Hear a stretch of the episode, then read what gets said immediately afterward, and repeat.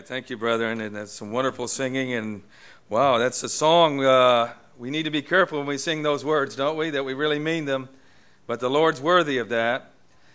And uh, I appreciate you allowing me to be with you and to do these studies in Second Corinthians. As we said before, these studies are an attempt to, to supplement, to complement the studies you were in already.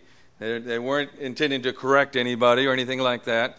But uh, I just had such a joy in doing some preparation in Second Corinthians in this unit, in this section 214 to 7.4, and talk to the elders, and it seemed like a timely thing to do. So that's why we've been studying here.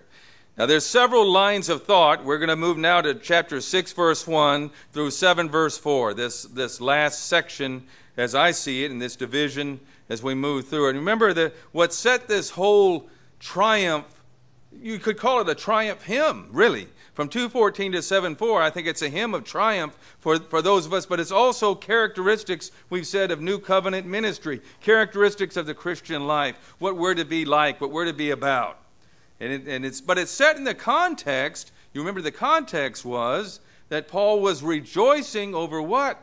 He was rejoicing over the fact that the man who who had to be disciplined in 1 Corinthians 5 Remember that difficult passage about being excommunicated and so forth, and that the assembly needed to turn him over to Satan. And, and there were some in the assembly, from what Paul says in this letter, in the previous letter, some said, Oh, that's, that's a little too heavy, that's a little too strong, brother, we can't do that. But, but the majority did do it, as he tells us in chapter 2. And, and the blessed fruit of it was he was he repents.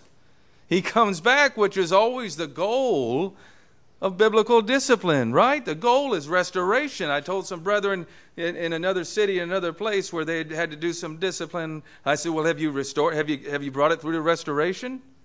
He said, No, no, he, he's away from us, right? Well, then you haven't finished your job. you only did half of it that the other half you still got to do. You got to love them back to the assembly and love them back to restoration. And of course, as we saw this morning, that's reconciliation that takes time, sometimes years, maybe a decade. But we never give up on praying for them, and we never give up on pursuing them.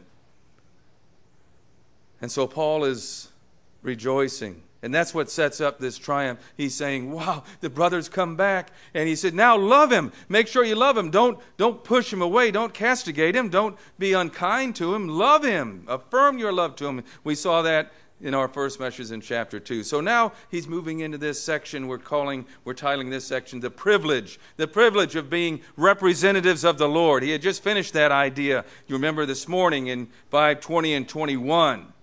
Ambassadors for the king his representatives in his absence.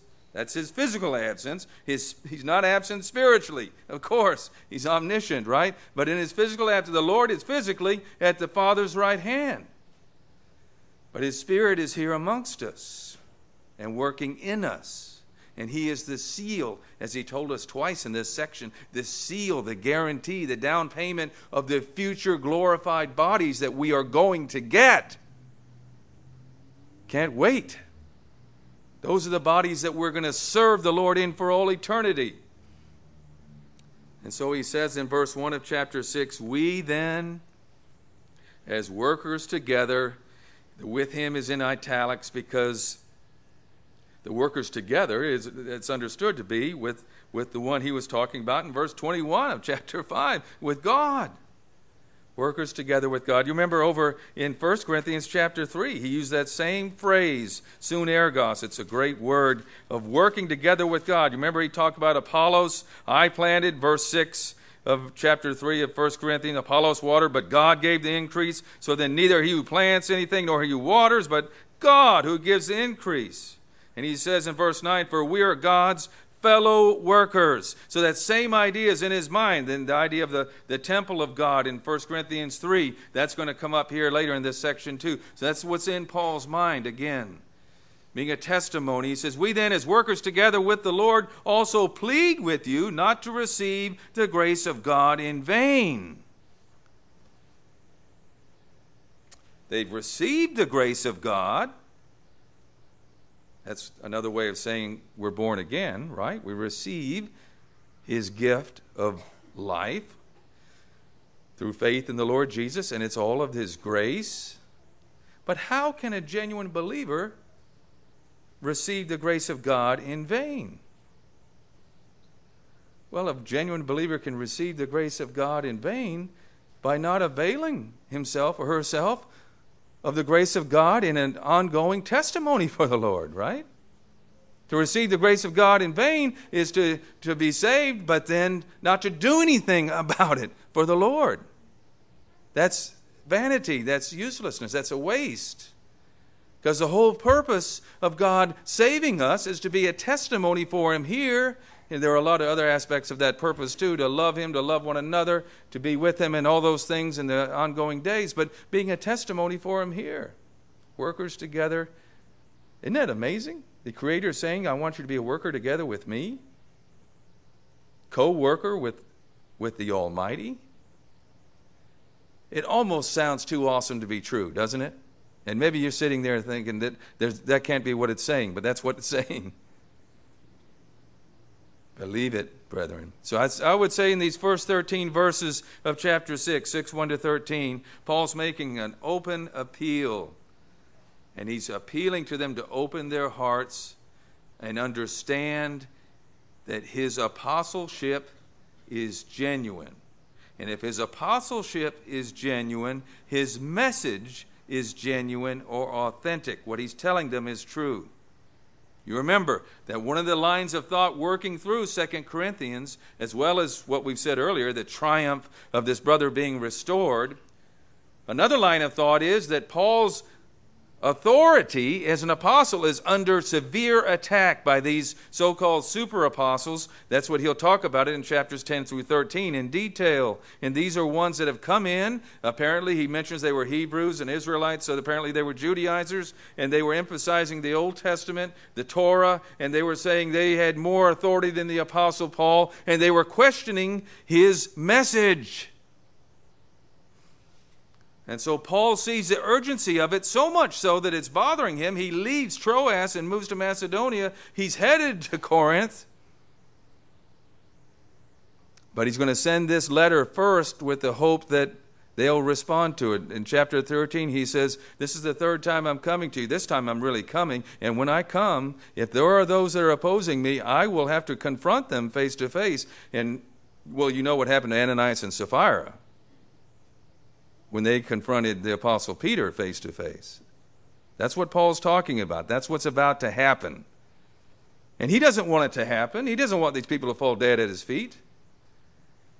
And so he's urging them to come back, to not make the grace of God in vain in their lives. For he says, verse 2 In an acceptable or favorable time I have heard you, in the day of salvation I have helped you. That's interesting because it's really God the Father is speaking to God the Son, the Messiah, in Isaiah 49, that servant song we read from this morning, isn't it? Why is he quoting that? Well, to me, it's fascinating that he just happened to pick that particular passage to quote, because in that passage, it speaks about Israel's failure in trying to redeem the world, doesn't it?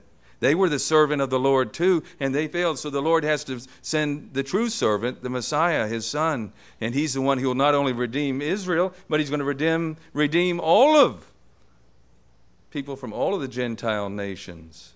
It's too small a thing to just do it for the nation of Israel. He says, I'm going to send you to redeem. That's what this section is from. We like to quote it as a great evangelism verse and a challenge to salvation. But he's using it as a challenge to believers to get with it in their service of the Lord, isn't he? Receiving the grace of God in vain, see? Today's the day, he says. He says, Today's the day in an acceptable time of favor. It's also used in the sixth servant song. You remember in Isaiah chapter 61, the one he quotes in his reading in the synagogue of Nazareth. Remember when he begins his public ministry and he reads from Isaiah 61 and he stops right in the middle of a verse?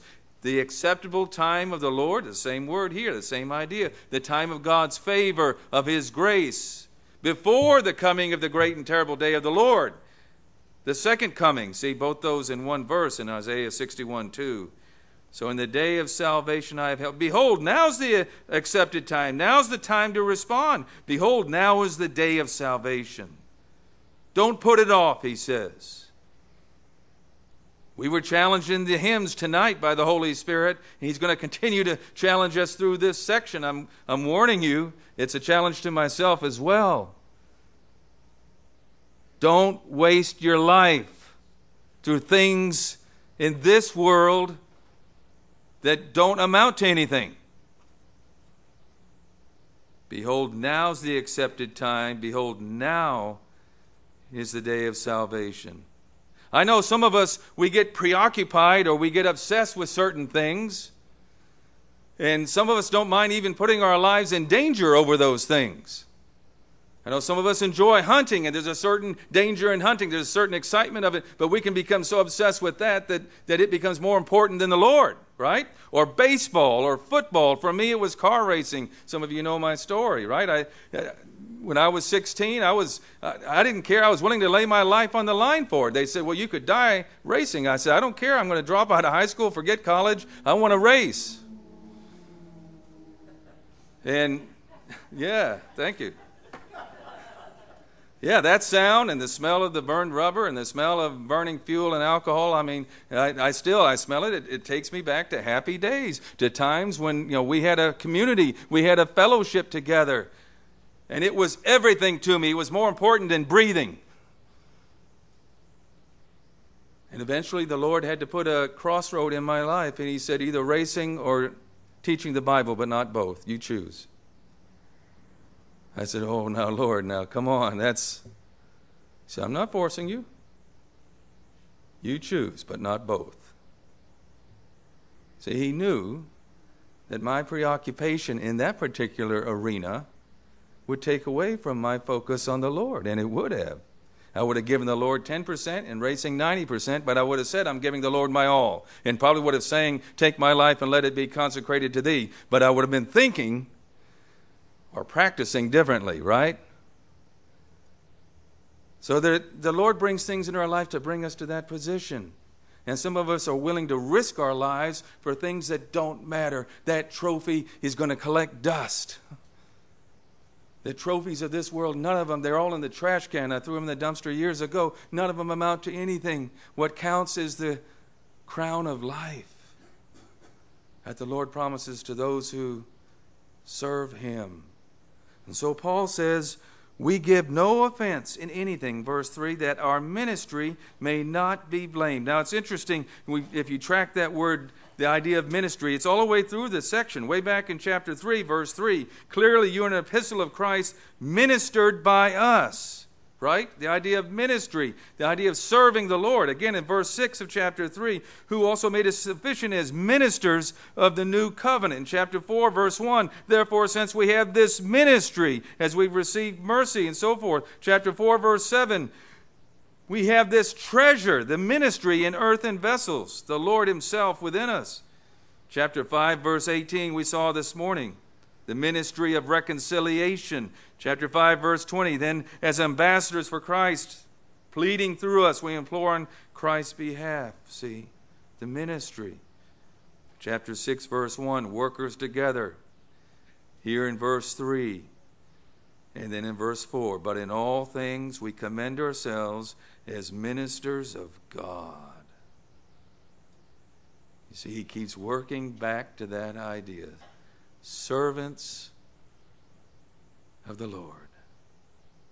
It's the epitome, beloved. There's nothing more wonderful. There's nothing more exciting. Now, I'm not saying that all of us that are to, you know, quit everything we're doing and, and just serve the Lord. That's according to our own calling. Each one, of some of us are called to do it. Most of us are called to do it in various avenues of, of occupation and in various avenues of, of service in, in the communities and where we live. And our God is creative. You look at his creation, and he's the same way in how he uses the body of Christ. So our callings are all unique and different. Your calling is not like mine, and mine's not like yours. I can't do yours. You can't do mine. We're not gifted the same. The Lord is variegated, to use one of Ron Word's uh, landscaping words variegated, multifaceted, right? And so we treasure that. So we're not, I'm not competing with you. You're not competing with me. You're not trying to say, well, that happened for you, brother, but it's not going to happen for me that way. Right. It's not going to happen for you that way, but he will challenge you in some kind of way down the road if he hasn't already. Right? The Lord puts those forks in the road purposely. And the Paul the apostle had one too on the Damascus road, didn't he? And he made the choice. Lord, what will you have me to do? What will you have me to do? And so he describes his ministry. And to me, this is amazing because the super apostles, the false apostles, they were all occupied with outward appearance. Paul's been bringing that up all the way through this section, and he'll continue to in chapters 10 through 13.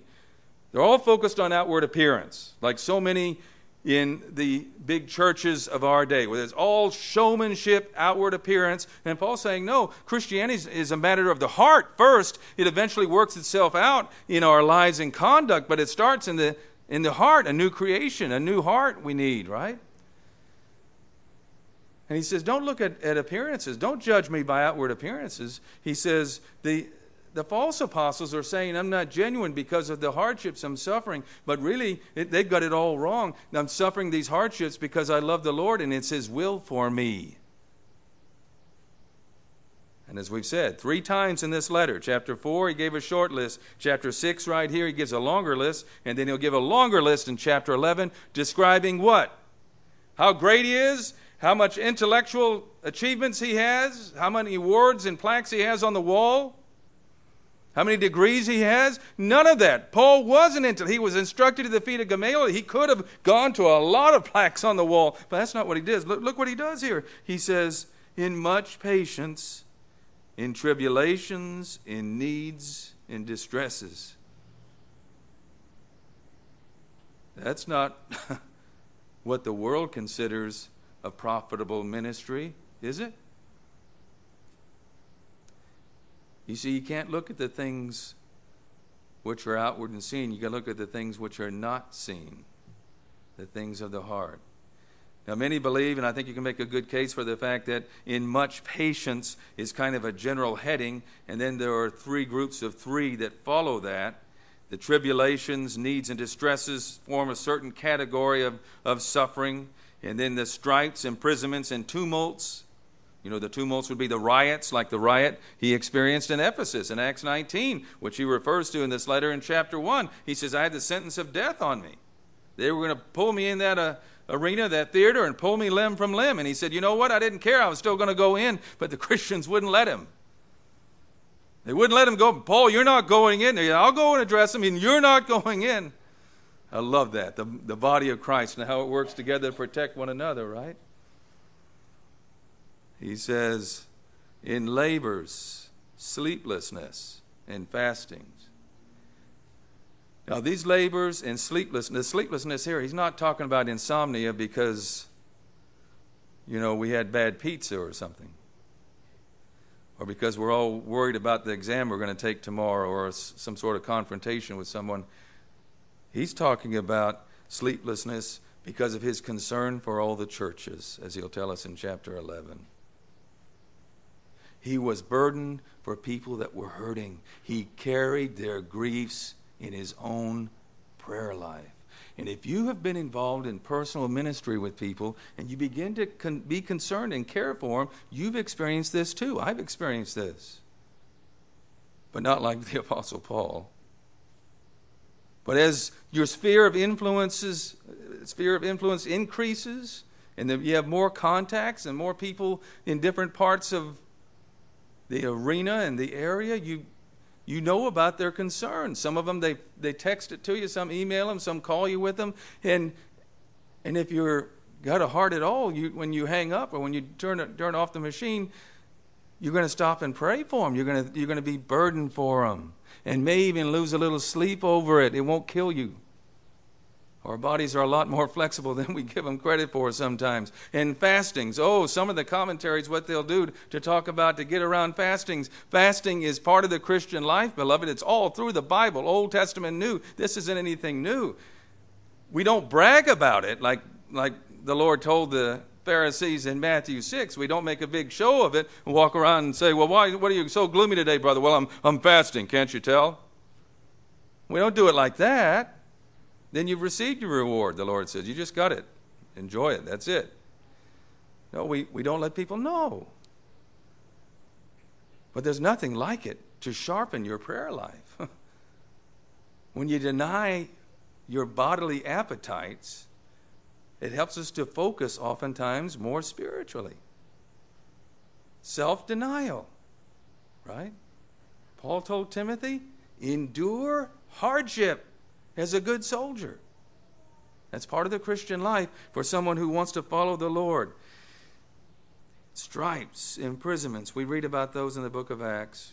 And then in verse 6, he moves to eight characteristics here of the enablement and what the conduct or character of the Christian life, what, how that's manifested in this ministry, being ministers of God. So the sufferings there in the first ones that he mentions there by purity. That is probably primarily in motives, given what he's been talking about, but it's the entire Christian life. Chastity and all of that would be included. But pure motives would, would be the overruling factor in all of it. We don't manipulate people. We don't use people for our own advantage. Our motives are sincere and pure. We really care about them. And that's where the prayer and fastings comes in oftentimes. By knowledge, by long suffering, macrothumia, long tempered, enduring, putting up with offenses from people and not being quick to rush to judgment, right? Long suffering. It's a character, all of these are characteristics of our Lord too. By kindness. These are part of the fruit of the Spirit. By the Holy Spirit. He's already been telling us that. Part of the being under the new covenant, the giving of the Holy Spirit. By sincere agape, sincere love, unfeigned love of the brethren, it's referred to by the word of truth, the word of God, and by the power of God. And then in my version here, it continues with the word, the uh, preposition by, but really you probably could translate it through. It's, it's a different preposition in the Greek. is dia instead of in, like the ones that have been previously. So through the armor of righteousness on the right hand and the left. Right? There's the sword of the spirit and the shield of faith would might be two that he's thinking of here one's an offensive one's a defensive weapon but the idea of spiritual warfare by honor and dishonor by evil report and good report those three he has listed together in a group and then he moves into the last seven with the word as and gives several paradoxical statements right and in these paradoxical statements, we see that in the ministry of God, as ministers of God, we are oftentimes misrepresented and misunderstood. Amen?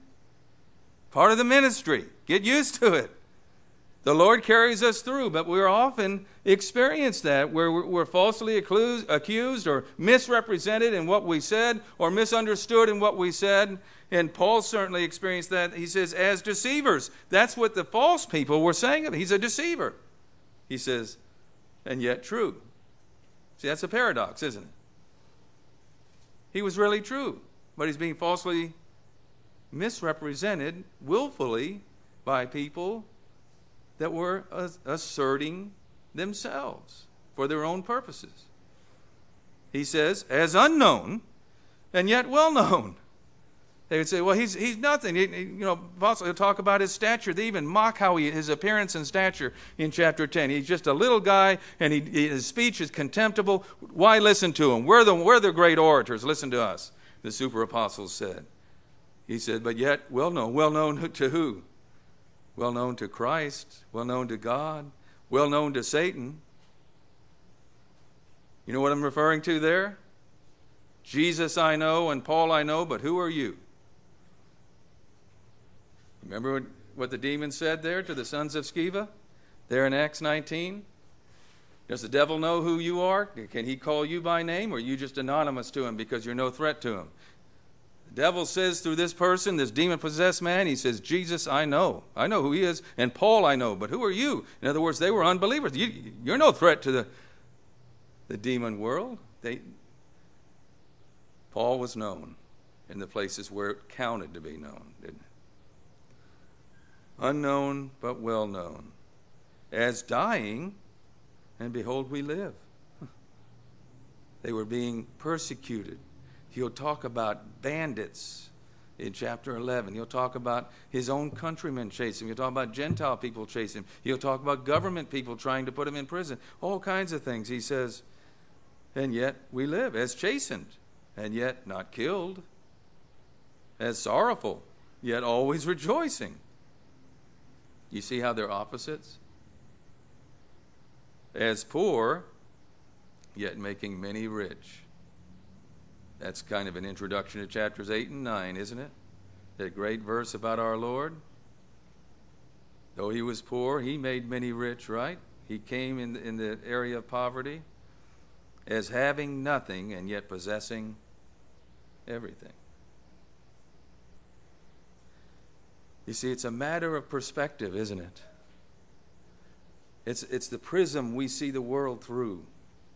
We see it through God's eyes, or we see it through the world's eyes. That's what Paul's trying to get these Corinthians to see. But, beloved, when we read these verses, I believe this is Jesus Christ speaking to you and me. I believe through the Apostle Paul, he's addressing my heart and your heart right now. It's the Lord Jesus at the Father's right hand that's saying, Are these things true of you? Where do you stand in this list as ministers of God if you're born again here tonight? And so then he appeals in 11 to 13. O Corinthians. We could put your name there. We could put mine. O Thomas. Christ could say, I have spoken openly to you our heart is wide open. The Lord Jesus could say, Thomas, you've got full access to the throne of God because of me. I've covered all your sins on the cross. I've done all that for you. Is your heart open to me? My heart's wide open to you. Is your heart open to me? See? You see how Paul is using the situation to bring the Corinthians to examine their own hearts before God and ours too. He says, You are not restricted by us, but you are restricted by your own affections. Paul says, We're not restricting you. That's apparently one of the accusations the false apostles were. Saying, oh, they put all these restrictions on you. You're under grace. Don't you can do whatever you want. And and Paul put this restriction of dealing with this brother in discipline and so forth. And some of them didn't like it, right? It's interesting. He may have been related to or even one of the super apostles, this one in 1 Corinthians 5. It's an interesting thought to think about, but we don't know that for sure. But you are not restricted by us, but you are restricted by your own affections. There were people there in Corinth that were questioning, that were listening to the false apostles, questioning Paul's authority. Now, in return for the same, I speak as to children, you also be open. He's speaking as a father to his children. Now, some of you have probably been disciplined by parents. I certainly were disciplined by my parents, and I always needed it, and I'm thankful I got it. Even the stripes that I got sometimes, it's kind of a joke in the family. Now, it wasn't then. it was painful then, but I needed it. I didn't, I didn't see that right then. I had, it took years of the Lord working in my heart, but to come to the place of saying, Yes, I needed it and I'm thankful for it. Dad, thanks for doing it. And dad starts crying because I didn't like doing it when I had to do it. And that's what Paul's saying. That you see the affection here? You see the intimacy of this his heart, his pastoral concern for these people? And it's a picture of Christ's love for you and me. He's saying, I've opened everything to you. Are you open to me or are you holding stuff back? Well, if, we, if we're really honest, we're usually holding stuff back, aren't we? There are compartments of our lives we haven't opened to Him yet. Now, He's long suffering to a point, so He gives us time to deal with those things. Paul was a father to these people because he planted the church.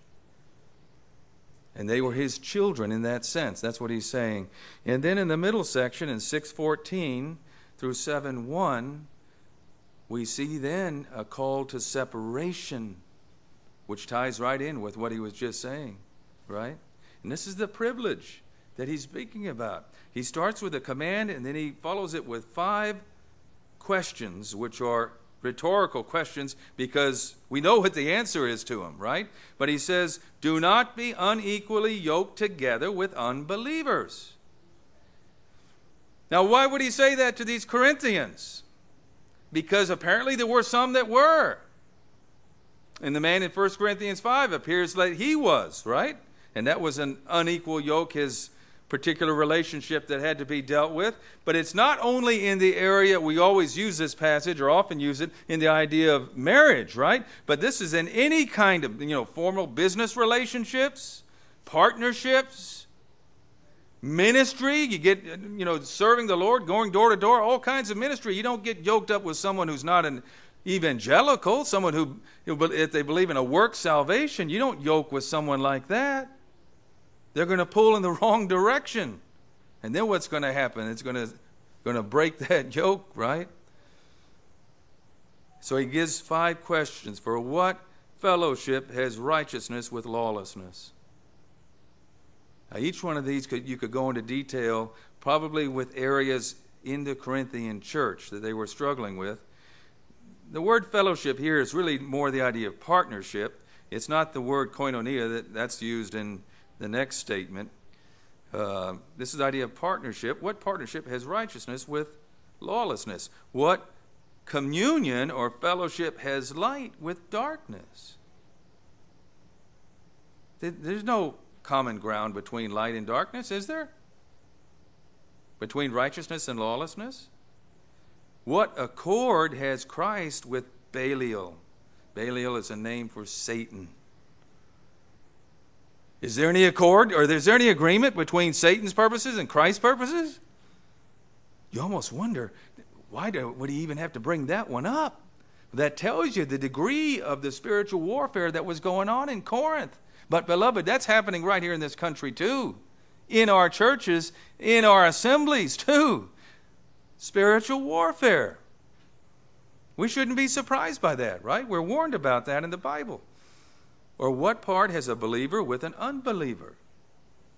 Where our whole outlook, everything is different. And what agreement has the temple of God with idols? And that leads him to these quotations, three of them from the Old Testament, that are so rich and powerful. And, and privilege is written all, all over all three of them. For you are the temple of the living God. Now that's privilege, isn't it? He says, You already are that. Now, he's not saying anything new. This is what he said in one of the 316s of the Bible, 1 Corinthians 3:16. I wish we'd memorize that like we do John 3:16, but it's a great verse. That's who we are. You are the temple not of the idol as the dead God, but of the living God. So act like it. That's the idea. That's where he's going with this, right? And realize what a privilege. As God has said, the first quotation, I will dwell in them and walk among them. I will be their God and they shall be my people. That's the whole idea of partnership, fellowship, working together, right? The picture of the, the Lord present in the, in the tabernacle and then in the temple, the Shekinah glory.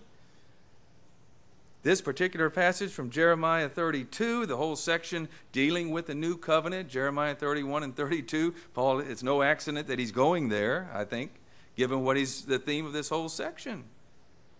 You know what a privilege it is to have God dwelling in us, walking amongst us, being our God, and we being called His personal possession, His people? You see, we all need to go back and remind ourselves of these things. I'm speaking to myself too on a regular basis, don't we? Because we forget who we are.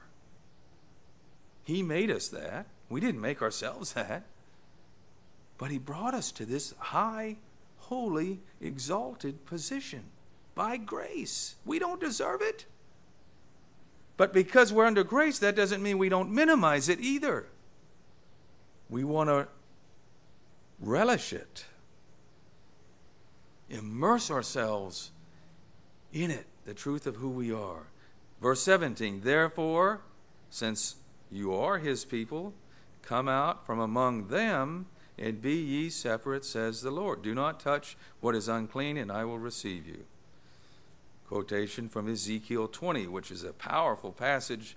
Be, if you have an opportunity to read it later on, it's a whole confrontation between the Lord and the nation of Israel after they're in the Babylonian captivity already, right? When Ezekiel 20 is written, and the Lord's confronting them. Look, I brought you out of Egypt. I set you in the land of Canaan. And what'd you do? You turned to idolatry, worse than the Canaanites that were there before you. But he says, I'm so faithful to you that I'm still in a future day, I'm going to redeem you. And I'm going to do it not because you're so good, but because of my great mercy's sake and for my name's sake, I'm going to do it, he says. And it's, it's in that section, he says, Come out from among them. There may be some of us here tonight that need to come out from something. That maybe the Holy Spirit's putting on your heart something that, that you've become too linked up with, that is defiling to you spiritually, that's taking you away from your thoughts of the Lord and your purposes and your drive to serve the Lord. Separate from it. He'll say it more clearly in verse 1 of chapter 7. Having these promises, beloved, let us cleanse ourselves. Now we do that by the power and enablement of the Holy Spirit, according to Romans 8:13. But we have a responsibility to set aside, let us cleanse ourselves from all filthiness, not just of the body, but of the spirit. What we see through our eye gate, what we listen to, music, television, videos, movies, all those things affect our spirit more than you know. Billboards do. You see those images and they'll stay with you for weeks. You don't even realize it. And you're thinking about it during the night while you're sleeping. Come ye apart and be ye separate. Judge those things. Separate from them. Perfecting holiness in the fear of God. See? Perfecting. That is the idea of coming to maturity, increasing in, growing in holiness. That is separation unto God. That's what holiness means, right? Being more and more separated unto God. Now, that doesn't mean a critical, judgmental spirit of your brother and sister. It isn't cleanse your brother from his filthiness, it's cleanse yourself. and if you look in the mirror and you're honest with yourself, you'll have your hands full with just yourself. Even you who are married, you, you want to think of your spouse. Yeah, she could really use this one, or he could use this one. No, it's yourself. You'll have your hands full with yourself, beloved. If you start using it on other people, that, then you're going to enter in the wrong kind of attitude and spirit, this kind of critical, judgmental, legalistic thing that the false apostles were doing. We're under grace, and so we look to the Lord. So he says in verse 18 of chapter 6 I will be a father to you, and you shall be my sons and daughters, says the Lord Almighty. He says, You're part of my family now. You're a new creation. I want you to demonstrate family likeness. Right? My mama used to tell me when I was a teenager and I'd be going out with a guy, she'd say, Don't forget the family name. it still gets me to hear it. She's with the Lord now, but it still hits me. Don't forget who you are. Our family name's at stake. You're taking that out. Our reputation's at stake. You're taking that out there wherever you go. Be careful. And it kept me out of a lot of trouble just to remind myself of that. After she reminded me first. She'll get credit for that at the judgment seat of Christ. Sons and daughters of the Lord Almighty? Well, He's our Father, and so He wants us to demonstrate the family likeness. And do you realize by doing that, he's putting his reputation in our hands to a certain extent? We carry his reputation with us.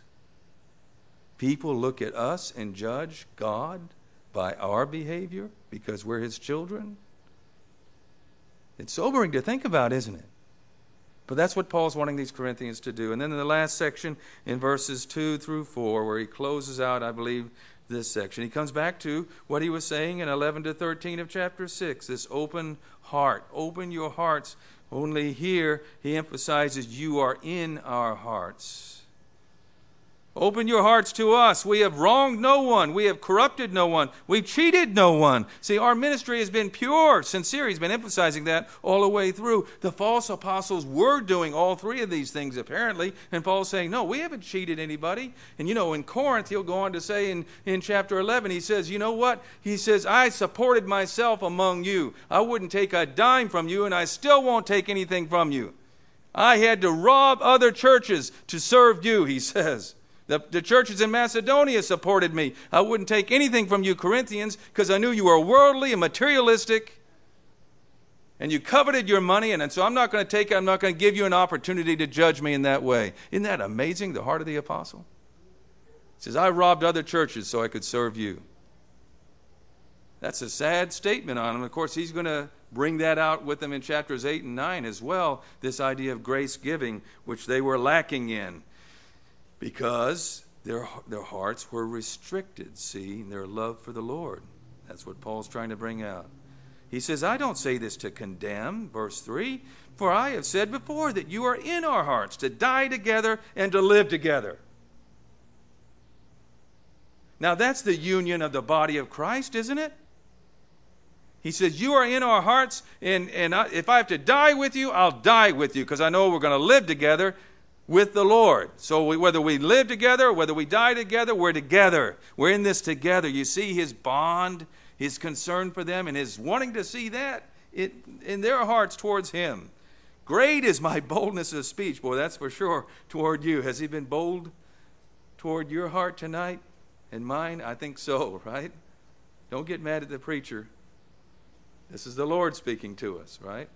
I'm just the spokesperson. Great is my boldness of speech toward you. Great is my boasting on your behalf. And there comes the encouragement, see. In chapter 8 and 9, he's going to say, You know what? A year ago, you promised this gift to the saints in Jerusalem, and, and, and you, you need to give it to them. That's where the church started.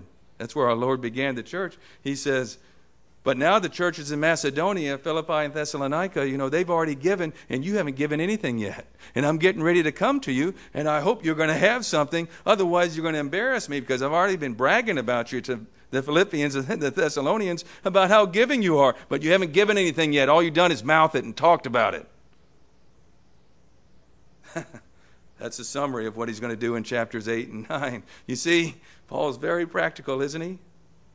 Been talking about the grace of God in salvation and what He's given to us. But in chapter 8 and 9, He's going to come right back to the real issue, their covetousness. He said, What have you given to the Lord in this grace ministry, right? So he says, Great is my boldness of speech, great is my boasting. I'm filled with comfort. I am exceedingly joyful in all our tribulation. The tribulation's still there, see. The testings, the beatings, the ones being pursued by bandits and all of that, that's still happening. So, how can he be exceedingly joyful? because of the perspective he has, right? This goes right back to, I believe, to 214, where he began God always leads us in triumph in Christ. If we're in Christ and we stay close to Christ, even if we're suffering tribulations and all kinds of perplexities and distresses, we can be exceedingly joyful. Beloved, this is not natural, he's talking about. This is supernatural living. Are you interested? I am. This is what it is to have the Holy Spirit working in us, to be joyful. That doesn't mean we walk around with a smile like a Cheshire cat all the time, or we're always laughing and telling jokes. That's not always helpful. But it, joy is something on the inside, it's a whole attitude of heart. This will keep you from getting cancer. I'm not a doctor, but this will keep you from getting cancer because that joy, it, it's the anxiety and the stress that we carry around that causes the cancer cells. I mean, the doctors have admitted that in the secular world exceedingly joy. I'm not saying you can't get cancer, don't take me wrong, but I think this is healthy Christian living, what he's talking about. Are you with me on that?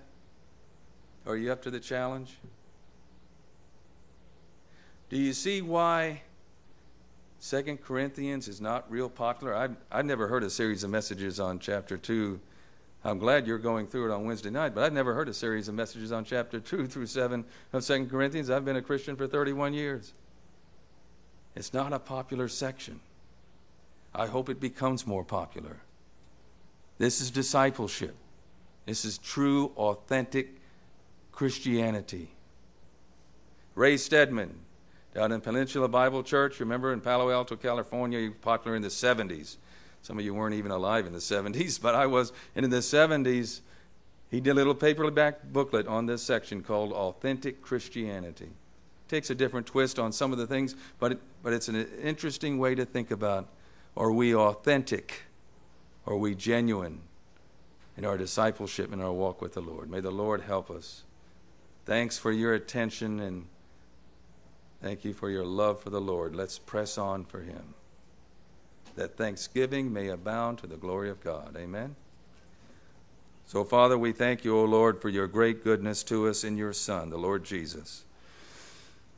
Apart from me, you can do nothing, he said to the disciples in the upper room, and it's still true.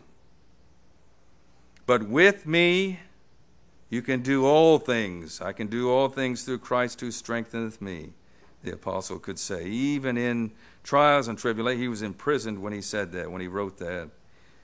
Lord, we thank you for the enlightenment, the illumination, the life, the Spirit of God, the Word of truth, the scriptures that you've given to us, the power of God working in us. Lord, help us to be people that live on resurrection ground, on the life side of living with the Lord Jesus. First, we have to die we have to come to the cross. But if we come to the cross, receive the Lord Jesus as our Savior, He gives us life, and we grow in that life from day to day, being transformed into His image. Lord, help us to submit, to yield, to enjoy the Christian life. Help this testimony be a light in this region of the United States. We thank you for everyone that's here. Pray you'll give us journeying mercies as we travel home tonight, and thank you, O Lord, for all your goodness. We pray in the Lord Jesus' name. Amen.